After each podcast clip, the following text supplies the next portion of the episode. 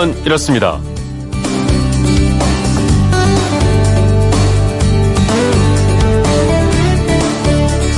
안녕하십니까 전종환입니다. 표지가 지금은 초록색인데 몇 년 후에는 파란색으로 바뀝니다. 외국에 나갈 때 내 신분을 보장해주는 증명서 아시죠? 바로 여권입니다. 자 그렇다면 이 초록색 대한민국 여권만 갖고 있으면 비자 없이도 갈 수 있는 나라는 몇 군데나 될까요?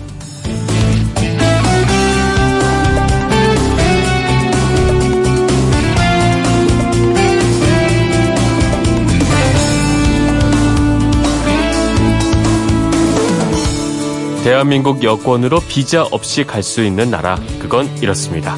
이번에 마침 헨리 여권 지수라고요. 그 나라 여권 소지자가 무비자로 여행할 수 있는 나라가 발표됐는데 우리나라 여권으로는 전 세계 187개 나라를 무비자로 여행할 수가 있습니다. 아, 지난해에는 170개였는데 1년 만에 17개가 늘었습니다. 비자 없이 가장 많은 국가를 여행할 수 있는 그 나라 여권은 바로 일본 여권이었습니다. 우리보다 두 나라가 많은 189개 나라였고요. 독일과 싱가포르 여권이 188개 나라를 갈 수 있어서 2위 그룹, 또 우리나라와 프랑스, 이탈리아, 스웨덴, 핀란드 등이 3위 그룹이었으니까요. 비교적 높은 순위라고 할 수 있겠죠. 여권 파워라고 할까요? 아, 이렇게 우리 여권 아, 세계가 인정하고 있습니다. 하지만 이런 힘이 전혀 먹히지 않는 곳이 있습니다. 바로 북한이죠. 엊그제 우리 쪽 기자들이 북한의 비자를 받지 못해서 다른 나라 기자들이 다 들어간 다음에 뒤늦게 북한에 들어갔죠. 앞으로 남북 관계, 북미 관계 등이 새로운 전기를 맞으면 우리 초록색 여권에 대한 북한의 대접도 달라질지 지켜봐야겠습니다.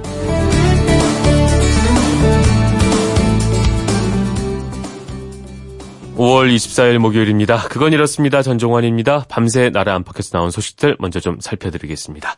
도널드 트럼프 미국 대통령이 다음 달 12일로 예정된 북미 정상회담과 관련해서 무엇이 되든 다음 주에 알게 될 것이라고 말했습니다. 그는 또 언젠가 만남이 확실히 있을 것이며 그 만남은 충분히 6월 12일이 될 수 있다고 덧붙였습니다.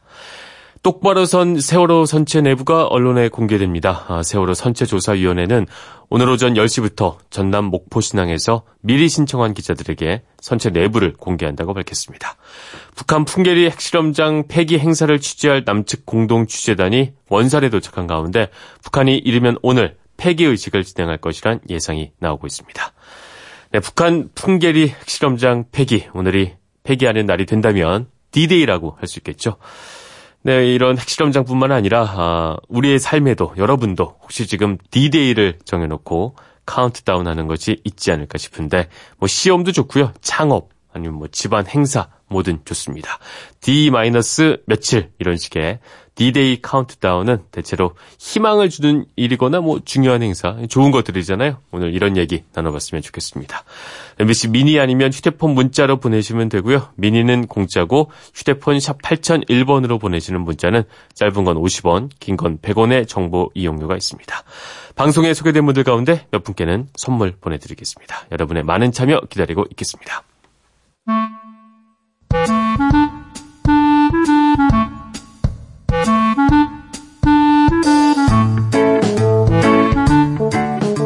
오늘을 꽉 채워줄 생활 정보 알려드립니다. 오늘을 채우는 여자 곽지연 리포터 나오셨습니다. 안녕하세요. 네, 안녕하세요. 네, 오늘은 어떤 정보 가져오셨나요? 가끔 무언가가 필요한데 한두 번 쓰자고 사자니 돈이 좀 아깝고요. 네. 빌리자니 빌릴 곳이 없어서 발을 동동 구르게 되는 일이 생기곤 합니다. 그렇죠. 이럴 때 어디서 누가 좀 빌려주면 참 좋겠다 싶잖아요. 네. 근데 주위에서 찾아보면 무료 대여 서비스가 여기저기 많이 있거든요. 아. 그래서 오늘 실생활에 유용한 대여 서비스 정리해 드리겠습니다. 저도 집안에 전구를 하나 갈아야 돼서 그 높은 사다리가 하나 필요한데 네. 그거 하나 갈자고 이걸 사기는 좀 아깝고 말이죠. 요럴 때 좀 유용하게 쓸 수 있을 것 같은데 네. 뭐 어떤 것들을 빌려주나요? 첫 번째 무료 대여 서비스 공구 대여예요. 네. 예, 누구나 손쉽게 집수리 할 수 있게 필요한 각종 공구를 무료로 빌려주는 서비스인데요. 어, 디서 빌려주는 건가요? 먼저 서울에 사신다면 집수리닷컴에 접속을 해보세요. 네. 집수리 JIB 수리 SURI 서울.go.kr로 들어가시면 이제 우리 집에서 가까운 대여소를 찾아볼 수 있는데요. 네. 대부분은 가까운 주민센터나 복지센터에서 대여해 주고요. 이제 서울 말고도 다른 지역에서도 주민센터나 면사무소 등에서 빌리실 수 있습니다. 그렇죠. 대여주는 물품은 일단 기본적으로 드릴, 공구 세트, 줄자 기본이고요. 뭐 전선, 릴, 삽, 톱, 사다리도 빌려주고요. 어, 그리고 공업용 진공 청소기를 빌려주는 것도 있고 네. 우마라라고 하더라고요. 그러니까 수평 작업 발판이라고 하던데 이걸 빌려주는 것도 네. 있습니다. 일단 먼저 우리 집에서 가까운 대여소를 찾고요. 물품이 현재 있는지 미리 전화로 확인하고 이제 신분증만 들고 방문하면 되는데요. 간단하네요. 그렇죠. 네. 대여 기간은 대여소마다 좀 다르긴 한데 네. 보통 3일까지는 대여가 가능합니다. 보통 이런 물건은 뭐 한 3일이면 충분히 다 쓰고 그럼요. 끝나는 거니까요. 네. 정말 좋은 서비스라는 생각이 드는데 또 무료로 빌릴 수 있는 게 어떤 게 있을까요? 지역구마다 조금씩 다른데요. 제가 네. 찾아보니까 서울 은평구 공유센터라는 데가 있더라고요. 네. 여기는 러닝머신이나 사이클 같이 부피를 차지하는 운동기구를 대여할 수 있어요. 오, 이것도 저도 필요한데 사려고 하니까 또 은근히 비싸더군요. 그렇죠. 짐이 그죠? 되는 경우도 있거든요. 맞아요.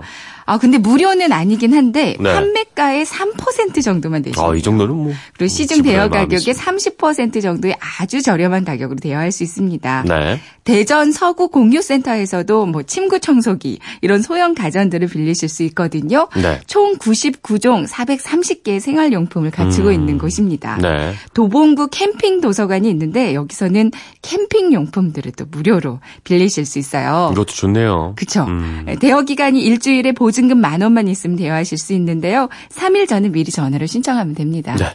공유센터도 참 괜찮은 제도 같은데 집안에서 안 쓰는 물건은 또 이렇게 기증을 해봐도 좋을 것 같습니다. 네. 휠체어 빌려주는 경우도 있다고요? 네. 휠체어나 목발, 보청기, 보행기, 목욕기구 같은 의료기기들도 무료로 빌리실 수 있어요. 네. 먼저 신분증을 지참하고 가까운 주민센터 보건소를 방문하, 거나 네. 아니면 국민건강보험 사이버 민원센터 홈페이지에 가서 미리 예약을 해놓고요. 이제 가까운 보험공단 지사로 가서 대여하실 음. 수 있습니다. 이제 건강보험 홈페이지에서 지사별로 자녀 의료기기를 확인하고요. 네. 이거 예약한 다음에 수령하시면 되겠어요. 대여 기간은 기본은 두 달. 달이고요. 네. 한 달씩 연장해서 최대 넉 달을 대여하실 수 있습니다. 네. 또 소개해 주실 만한 나머지 대여 서비스 어떤 것들이 있을까요? 아이 키우시는 분들은 많이들 알고 계실 텐데요. 주민센터에서 운영하는 장난감 도서관이 아, 있어요. 아, 이거 필요하죠. 연회비 만 원만 내면 장난감을 2주에 2개에서 4개씩 무료로 빌리실 수 있고요. 네. 그리고 또 각 지역 주민센터나 구청, 지하철역에서 우산을 무료로 대여해 주는 것들도 많이 네. 있습니다. 우산 이름들이 좀 재밌더라고요. 뭐죠? 양심 우산, 청년 우산, 너도 나도 우산. 경기 서로 양식껏 잘 쓰고 돌려놓자 뭐 이런 얘기겠군요. 근데 정말 가끔은 돌아오지 않아서 맨 처음에 몇백 개를 시작을 했는데 네. 우선 10개도 남아있지 않아서 서비스가 아이고. 중단되는 경우도 있다고 합니다. 네. 사용한 다음에는 3일 이내로 반납하시면 되거든요. 네. 다음 분들을 위해서 유용하게 쓰신 다음에는 꼭 반납하시는 게 좋겠죠. 알겠습니다. 반드시 필요하지만 굳이 사기에는 좀 아까운 것들. 네. 일단은 지역 주민센터에 어떤 대여 서비스가 운영되고 있는지 확인해 본 다음에 활용해 보면 좋을 것 같습니다. 네. 네, 오늘도 역시 아, 꽉 찬 정보 감사합니다. 지금까지 오늘을 채우는 여자 곽지연 리포터였습니다. 고맙습니다. 네, 고맙습니다. 워크 더 문입니다. Shut up and dance.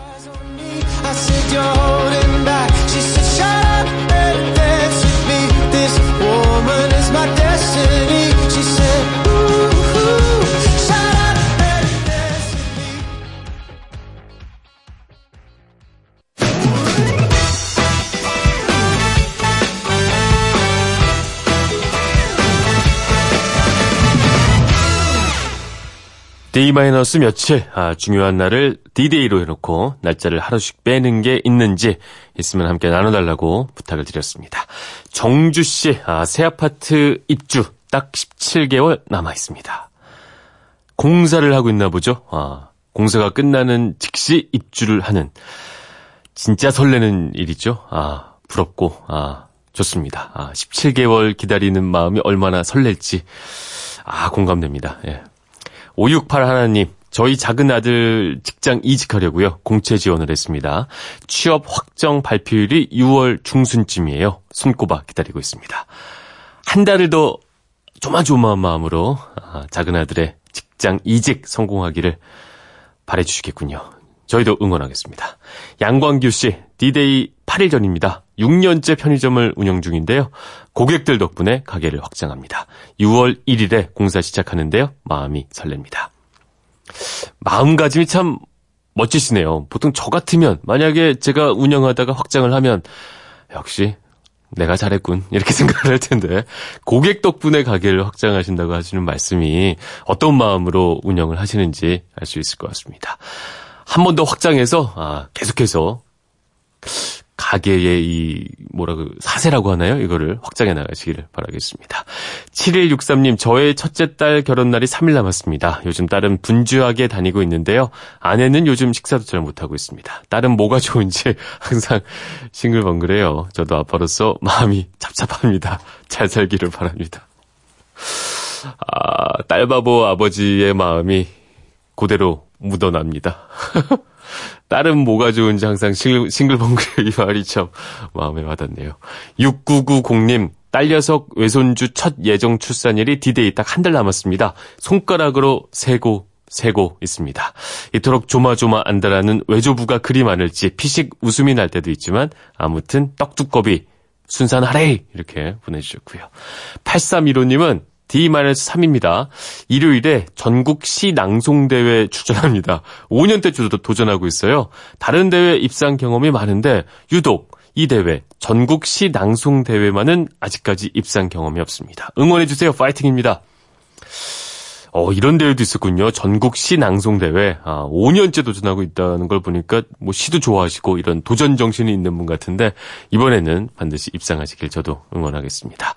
4329님, 아, 꿈에 그리던 싱가폴 여행 6월 11일입니다. 그런데요. 하필 북미 회담이 12일이에요. 우리 어떡하지?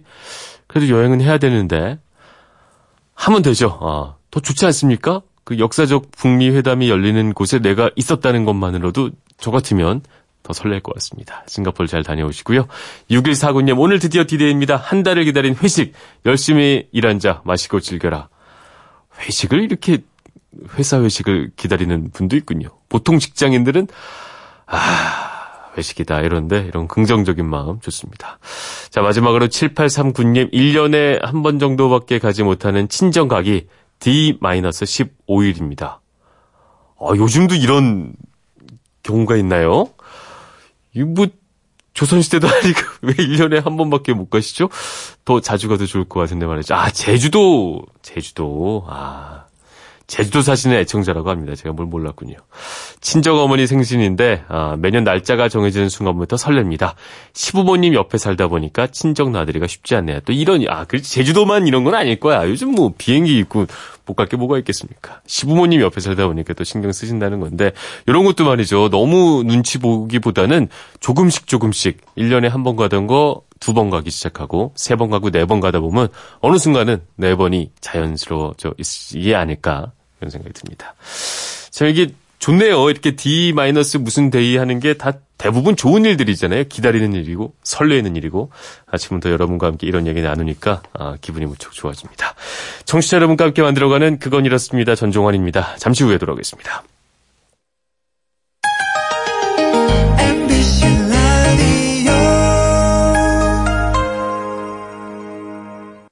왜라는 말을 다른 나라 사람들은 어떻게 소리낼까요?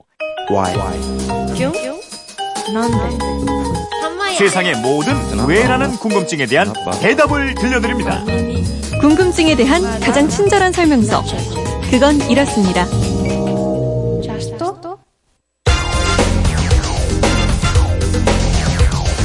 궁금증이 지식이 되는 아하. 휴대폰 뒷번호 5001님께서 궁금증 보내주셨습니다. 북한 풍계리 핵실험장이 곧 폐기된다고 합니다. 근데 저는요, 핵이 뭔지 좀 궁금합니다. 핵과 원자력은 다른 건가요? 왜 말을 다르게 쓰는 거죠? 이렇게 질문해 주셨습니다. 궁금증 해결사 오승훈 아나운서 함께 하겠습니다. 안녕하십니까? 안녕하세요. 저도 이게 참 궁금했던 건데, 네. 과연 핵과 원자력은 무엇이 다른 건가? 음.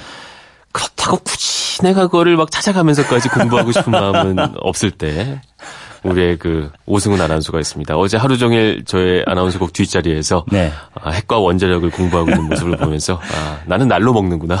그렇죠. 참 좋다. 그렇진 않죠. 그렇지만 어쨌든 들었어요. 공부는 제가 대신 해드리겠습니다. 그러니까요. 참 진행자가 이런 말하기 못하지만 방송을 하다 보면 똑똑해지는 것 같아요. 아, 예. 그건 참 좋은 것 같아요. 저도 그렇죠? 준비하면서 똑똑해지는 것 같습니다. 네, 좋습니다. 어쨌든, 풍계리 핵실험장 폐기식이 아마 오늘 진행될 것이라고 언론에서 네. 예측을 하고 있는데, 어, 아무튼 이렇게 한반도에서 자주 거론되는 핵무기, 그쵸? 네. 핵실험. 네. 왜 핵이라고 하나 이겁니다. 일단 핵은 어떤 뜻인 건가요? 핵이라고만 하면 여러 가지 뜻이 있을 수 있죠. 이 지구 안쪽으로 지각 멘틀 더 안으로 들어가면 외핵, 내핵으로 이루어졌는데 네. 이렇게 지구 안쪽 중심에도 핵이 있고요. 또 생명체의 기본 단위인 세포에서 가운데 위치한 세포 핵도 핵이라고 하고요. 그렇죠. 물질을 이루는 입자, 원자의 중심을 이루고 있는 원자 핵도 핵이라고 부릅니다. 네. 또 국어 사전도 찾아봤어요. 찾아보니까 제가 말씀드린 것 외에도 사물의 현상의 사물이나 현상의 중심, 또 핵무기, 원자핵 이런 그렇죠. 뜻이 나오더라고요. 그러니까 핵이란 말 자체로는 이렇게 많은 뜻이 있는 건데 네. 오늘 질문은 일단은 그 핵무기, 원자핵 관계된 것들이잖아요. 그렇습니다. 그렇죠? 이 풍계리 핵실험장 할 때 쓰는 이 핵, 원자의 중심을 이루는 입자를 얘기하는 건데요. 맥락상 핵무기와 같이 원자 핵에서 나올 수 있는 거대한 에너지를 이용한 것이라고 음. 생각하시면 됩니다. 그러니까 원자 핵에서 거대한 에너지가 나오는 거라는 건데 네. 핵에서 나오는 에너지하면 뭔가 좀 으스스한 느낌이 들고 말이죠. 네. 근데 핵은 어떻게 해서 세상에 이제 나오게 된 거죠? 어, 수많은 연구를 통해서 나오게 됐는데요. 네. 19세기 말 즈음에 많은 물리학자들이 음극선이랑 X선에 대해서 활발한 연구를 진행했습니다. 네. 이 과정에서 우연히 발견된 것 중 하나가 방사선이에요. 이 방사선은 특정 원자가 분열되면서 나오는 전자기파나 입자를 이야기하는데 네. 이때 에너지가 방출이 됩니다. 이 방사선의 발견은 현재의 방사선 치료는 물론이고요.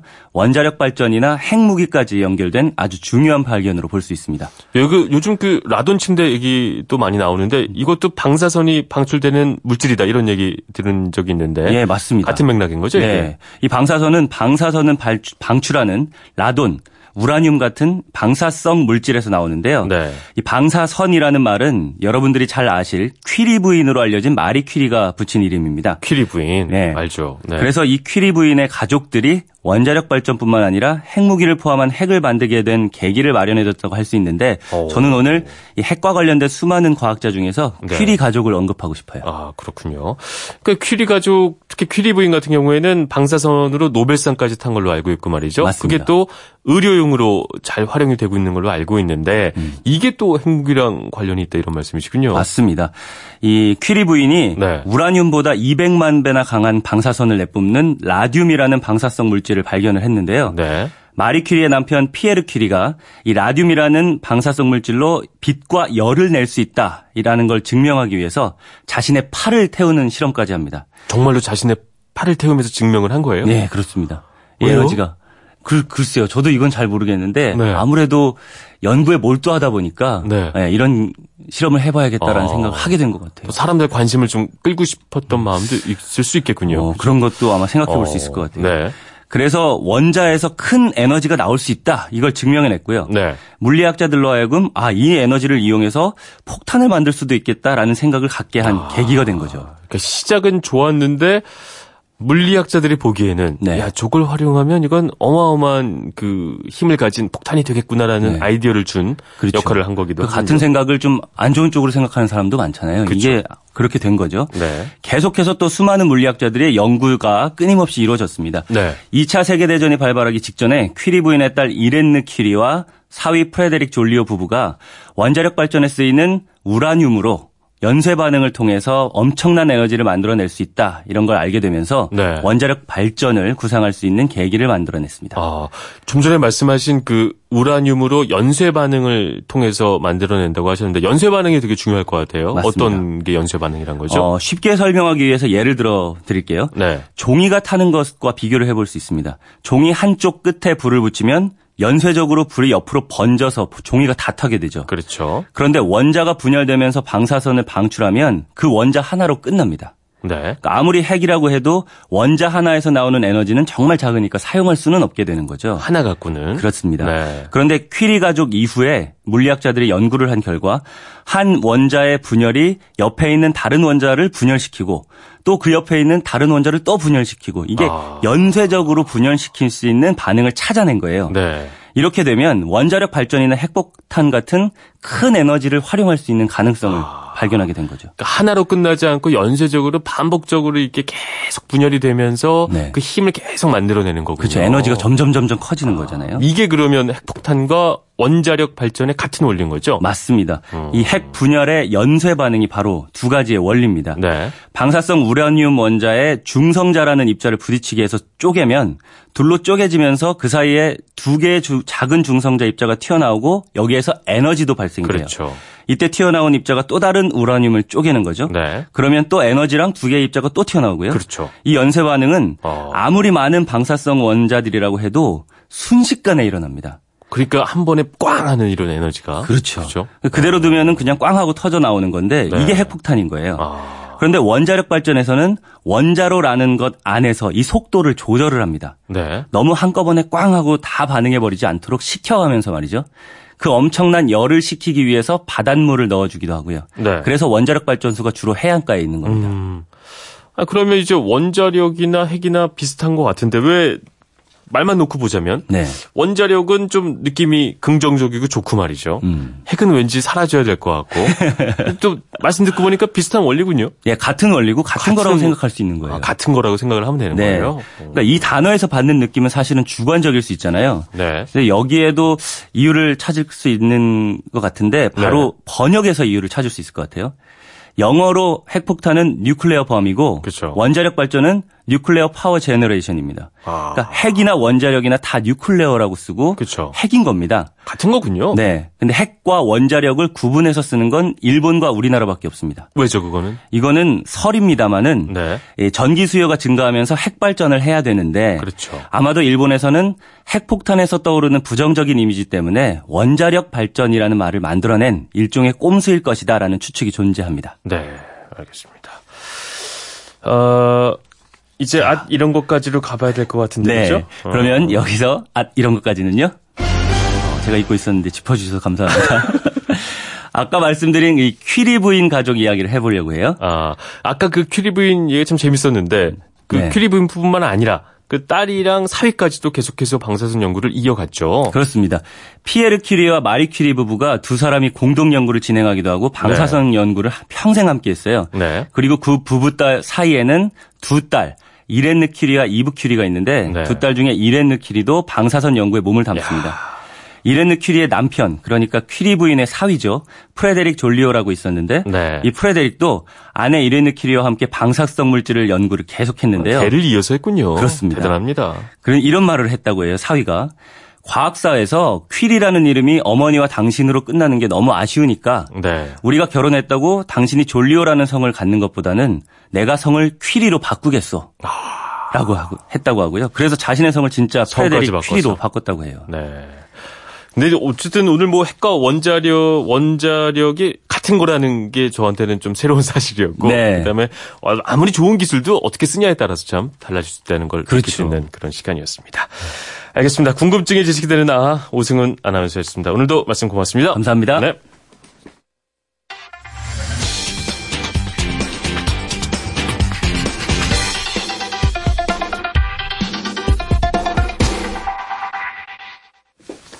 아파트에서 흉기가 떨어지는 낙하물 사고 소식 계속해서 들려오고 있습니다.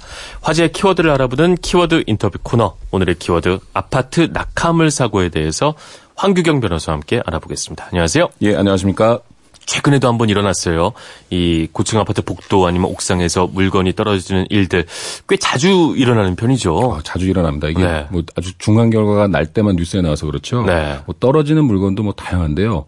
뭐 벽돌, 뭐 볼트 큰 거 있지 않습니까? 볼트, 너트, 또 뭐 유리병, 또 어떤 경우에는 또 이제 음식물 쓰레기 뭐 떨어지거나 뭐 과일이나 뭐 이런 게 떨어지는 경우도 있는데요. 네. 지나가시는 분들이 맞거나 차에 떨어지는 경우가 굉장히 많습니다. 그렇죠. 또 뭐 고의로 던지는 경우도 있지만 그 베란다에 화분 났다가 바람에 떨어지는 경우도 있고 그렇죠. 또 담요 같은 거 뭐 말리겠다고 이제 햇빛 보게 했다고 하면서 안 떨어지게 네. 그 위에 또 무거운 것도 올려놨다가 또 떨어진 경우도 아. 있습니다.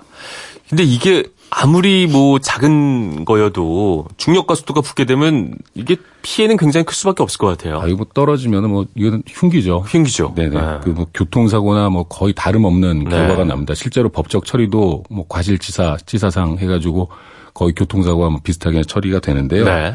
이번에 그 어린아이가 이제 뭐 덤벨 던졌다고 그렇죠, 하죠. 아령. 맞으신 분이 뭐 어깨뼈하고 이제 갈비뼈가 뭐다 부러졌다고 하는데 네. 뭐 중상이죠.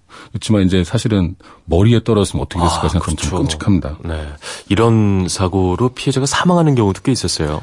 이게 지금 뭐 이번에 참 천만 다행이라고 했는데 네. 그뭐 지금 머리에 떨어지거나 해가지고 사망한 사고 계속 좀 났는데요. 네. 2010년도에는 부산의 이제 모 아파트에서 초등학생이 13층에서 벽돌을 아이고. 던졌어요. 근데 지나가시던 그러니까 지나가던 이제 여중생 맞아가지고 이제 사망을 했습니다. 무슨 생각으로 벽돌을 던졌을까요? 이제 뭐 진짜 무슨 생각이냐 할 정도인데 이게 뭐 사람 맞히겠다고 던진 게 아니기 때문에 네. 그럼 만약에 그랬다면 이제 살인이겠죠. 그렇죠. 근데 이제 맞을 수도 있다 이 생각은 해야 되는데 그 생각도 안 했다는 건 이제 과실은 인정이 됩니다. 네. 이게 장난으로 넘어갈 수 있는 일이 아니죠. 음. 근데 이제 이런 사고가 이제 계속 반복이 됩니다, 실제로. 네. 언제 또 이게 발생이 됐었죠? 2010년도에 부산에서 그랬다고 했잖아요. 네. 2011년도에는 저 광주에서 또 초등학생이 16층에서 아이고. 또 벽돌을 던졌어요. 네. 그래서 이번에는 40대 주부가 이제 사망했습니다. 네. 그 보면 아무래도 초등학생들이 잘 모르고 그렇죠? 아니면 주의 깊지 않게 이렇게 던지는 경우가 무척 많은 것 같아요. 네네. 말 그대로 이제 장난삼아 떨어지면 어떻게 될까 하고서 그러니까요. 호기심에 이제 그러는 것 같은데 네. 그 2015년도에는 뭐 그때는 뉴스에 크게 났었죠. 뭐 캔맘이라고 해서 50대 아주머니가 그 뭐 고양이한테 밥 주고 하셨는데 네. 그 원한으로 그랬나 할 정도로 뭐 의심을 한참 해서 수사도 많이 됐는데 그분도 이제 벽돌에 떨어진 벽돌에 맞았는데 알고 보니까 이제 또 아이들이 던졌다는 거였죠. 그때 제가 알기로는 중력 실험을 한번 해보고 싶었다. 맞습니다. 학교에서 예, 배운 거 같습니다. 그런 얘기를 했었던 것 같아요. 9살, 10살이었어요. 애들이. 네. 네. 그뭐 근데 그 얼마나 이게 세게 떨어지냐면 머리에 맞고 또 옆으로 또 튕겨 나간 거에 또 옆에 있던 분이 또 두개골이 또 한 머리 됐거든요. 아이고. 네. 어쨌든 뭐 이거는 그 집안에서 그리고 학교에서 교육을 강하게 할 수밖에 없을 것 같아요. 그렇죠. 이게 결과가 뭐 심각하고 그러니까요. 사람 맞으면은 또 이게 범죄다 하는 것도 그렇죠. 이제 알리고 가르, 애들은 사실 엉뚱하기 때문에 가르쳐도 뭐 사고 나는 거 다 막을 수는 없겠죠. 네. 그렇지만 꼭 가르치셔야 되고 또 더 어린 나이들 같은 경우에는 교육으로 안 되는 경우에는 네. 100% 이제 부모 책임이 될 수밖에 없습니다 법적으로. 그렇죠. 그렇기 때문에 아이들한테 이제 위험한 물건이나 뭐 무거운 물건 이런 게 아이들 손에 안 가게 하는 게 부모의 의무라고 생각을 하셔야 됩니다. 네.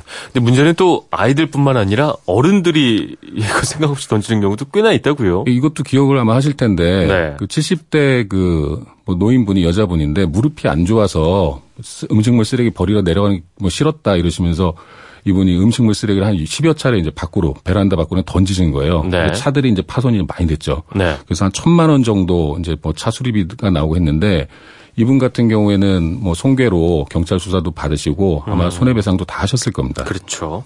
그러니까 음식물 쓰레기라고 해도 높이서 떨어지면 역시 또 마찬가지로 흉기 같은 역할을 하는 거죠. 그 음식물 쓰레기 떨어진 그 사건에서 이제 그때 그 사진을 보니까요. 네. 그 썬루프가 완전히 박살이 완전히 났습니다. 박살. 맞아요. 네. 그리고 그 21층에서 그 초등학생이 감자를 또 던진 사건이 있어요. 네. 그 아래에 있던 그 외제 승용차가 뭐 고가 승용차 지붕에 떨어졌는데 네. 주먹만큼 움푹 들어갔습니다. 그렇죠. 뭐 사람이 맞으면 야 이거 잘못하면 죽을 수도 있겠구나 이런 네. 생각이 듭니다. 어.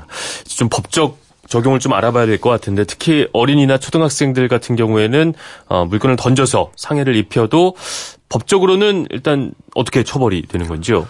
이게 뭐 어른이다라고 하면 네. 뭐만 14세 이상이다 어른이다 이러면은 뭐 14세 이상이면 이제 그때부터 형사처벌이 가능하거든요. 14세 이상이요. 네. 네. 그러면 이거는 뭐 과실치사, 그렇죠. 과실치상 음. 뭐 이렇게 되죠. 그런데 이제 14세 미만이면 네. 초등학생은 거의 다 미만인데요. 그렇죠. 그 이런 어린이 이런 어린 학생들 같은 경우에는 그 형사 처벌은 이제 되지가 않고요. 네. 그 간혹 이제 그 아주 이게 결과가 중하다 하면 그렇죠. 뭐 소년원에 보내는 경우도 있고 뭐 보호 관찰하거나 보호 하는 경우도 있는데 맞습니다. 대부분은 그냥 그 소년법에 따라서 그냥 가장 가벼운 네. 그 부모나 친지가 아이를 잘 관리하라 위탁 처분이라고 하는데 네. 그런 정도 처분만 받는 게 이제 현실입니다. 그렇죠. 형사 처벌은 받지 않더라도 민사상에 이제 부모가 아마 책임을 져서 손해배상을 해야 되지 않을까요? 아 그렇죠. 그렇죠. 뭐 초등학생 무슨 돈이 있는 것도 아니고요. 네. 그리고 또 민법에 보면은 이렇게 이제 능력이 없는 그 자기가 이제 어떤 범죄를 저지르는지 어떤 책임을 지는지 모르는 애들 같은 경우에는 네. 그 민법 755조 제 1항에서 감독할 법정 의무 있는 자 부모가 대표적입니다. 네. 그 감독할 법정 의무 있는 자가 책임을 져야 된다. 네. 그렇기 때문에 뭐 우리가 교통사고 나면은 손해배상 해야 되지 않습니까? 그렇죠. 그런 식의 이제 손해배상을 부모가 다 해야 된다고 생각을 하시면 됩니다. 네. 만약에 어른이 이런 행동을 해서 형사상 처벌을 받게 된다면 아, 처벌 수위는 어느 정도인가요? 지금 과실치사는 2년 이하 징역밖에 없어요. 네. 700만 원 이하 벌금. 네. 그렇기 때문에 사실은 그 사람을 고의로 그런 게 아니고 실수기 때문에 그렇죠. 형이 이제 높지는 않은데요. 음. 그래도 결과가 중하기 때문에 그 어른 같은 경우는 실형이 이제 나올 수도 있는데 네. 또 뭐 미성년자다 이러면은 또 만 14세 이상이더라도 실형이 나오거나 하는 건 좀 또 아닌 경우도 또 많이 있습니다. 그렇죠. 근데 피해자의 경우에는 사실 뭐 교통사고 같으면 어, 쌍방에 약간 요소가 당연히 있을 수도 있을 텐데 그렇죠. 이런 네. 거는 정말 마른 하늘의 날벼락이라고밖에 표현할 수가 없을 것 같아요. 그렇죠. 교통사고 같은 경우에 사망사고 보면은 무단횡단이나 뭐 신호 위반 뭐 이런 거 많잖아요. 네. 그러면은 뭐 본인 과실도 30% 40%그 이상도 또 인정이 되는데 네. 말씀하신 대로 이제 마른 하늘에 이제 날벼락 떨어지듯이 갑자기 떨어져서 사망하거나 다치는 거기 때문에 네. 뭐그 피해자 과실은 인정이 안 되거든요. 그렇죠. 근데 이게 냉정하게 말해서 뭐 대기업 단위는 만약 20대 30대 사람이 만약 이런 사고로 죽었다 이러면 뭐 금액이 뭐 10억대도 나올 수가 있습니다. 손해배상이. 네. 그러면 그 부모 입장에서 민사 책임을 진다고 하면은 아이 잘못으로 인해서 아이가 장난치다가 파산할 수도 있습니다. 그렇죠. 이게 고의성에 따라서 어떤 형사처벌의 차이가 있나요? 아니면 어떤 고의성을 어떻게 또 판단을 할 수 있는 것인지 이게 참 그 아, 뭔가 우리가 어른을 기준으로 했을 때요. 네. 만약에 옥상에서 뭘 던지면서 뭐 설마 사람이 맞겠어 하는 거랑 네. 뭐 맞아도 뭐 할 수 없지. 이게 참 애매한 부분인데 한쪽은 네. 과실이고 한쪽은 이제 고의로 인정됩니다. 그러면은 과실치사냐 살인이냐가 설마 맞겠냐랑 맞아도 뭐 이렇게 생각하는 게 차이가 나는 건데요. 그 손괴 부분에서는 과실 손괴가 없거든요. 네. 그래서 이제 아까 그 열 번 정도 던진 그 할머니 같은 경우에는 네. 계속 이제 그 차에 떨어졌는데 몇 차례 그래도 던졌다고 하면은 이분은 차에 떨어져도 할 수 없다라고 이제 던졌다고 인정하는 거죠. 것이다. 그런 아. 부분은 이제 손괴도 인정이 될 여지가 있습니다. 네. 그렇지만 대부분은 설마 맡기야 하겠냐 이런 네. 생각이기 때문에 거의 다 과실로 처리가 그렇죠. 됩니다. 어. 그러면 그 아까 말씀하셨을 때 14세 미만이면 일단 형사처벌은 없다고 말씀하셨고 그렇죠. 뭐 전과가 생기는 건 아니란 뜻입니다. 그렇죠. 네. 14세 이상이면 어른과 똑같은 판결의 기준을 받게 되는 거죠. 아무래도 이제 미성년자이기 때문에 네. 판단 능력이 떨어진다 해서 이제 정상관계 해서 이제 조금은 더 봐주죠. 아, 미성년자와 14세 네네. 미만과 어른 이 네. 약간씩은 기준이 그렇죠. 좀 양형에서 이제 어른들이 좀 보호를 좀 해주는 측면이 있습니다. 범죄, 네. 범죄를 저질렀다고 해도. 네. 어쨌든 이게 참 위험한 건데 말이죠. 가장 중요한 것은 역시 그 가정 교육, 그 다음에 학교 내에서의 교육, 이렇게 볼 수밖에 없겠어요. 그렇죠. 뭐 아파트 같은 경우에는 좀 2010년, 15년 이때부터 이제 사고가 많이 나면서부터 네. 옥상 관리를 좀 철저히 하면서 옥상에 문을 그 잠궈놓는 경우가 굉장히 많고요. 네. 그때 당시에는 그, 그 아파트 내 방송으로도 네. 밖에 물건 떨어지지 않게 조심해 달라 이런 게 이제 반복적으로 나왔던 일도 있었습니다. 그런 그렇죠. 식의 어떤 뭐 그 예방이 사실은 필요하죠. 네. 뿐만 아니라 어른들도 이제 이게 언제 어떻게 사고가 일어날지 모르니까 네네. 우리 모두가 사실 시민 의식을 갖고 그뭐 함부로 내놓지 말고 말이죠 네네. 조심을 해야 될 것 같습니다. 알겠습니다. 지금까지 황규경 변호사와 이야기 나눠봤습니다. 오늘도 말씀 감사합니다. 예, 감사합니다. 고맙습니다.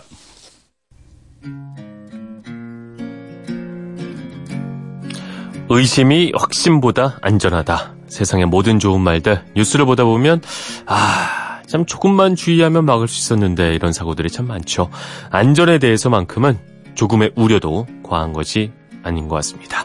항상 주의하고 또 주의하는 것이 나와 내 가족들을 안전하게 지키는 일이겠죠. 에드 시런의 Give Me Love 오늘 마지막 곡 보내드리면서 저는 인사드리겠습니다. 지금까지 아나운서 전종환이었습니다. 목요일 아침 모두 힘내십시오. Give me love like her.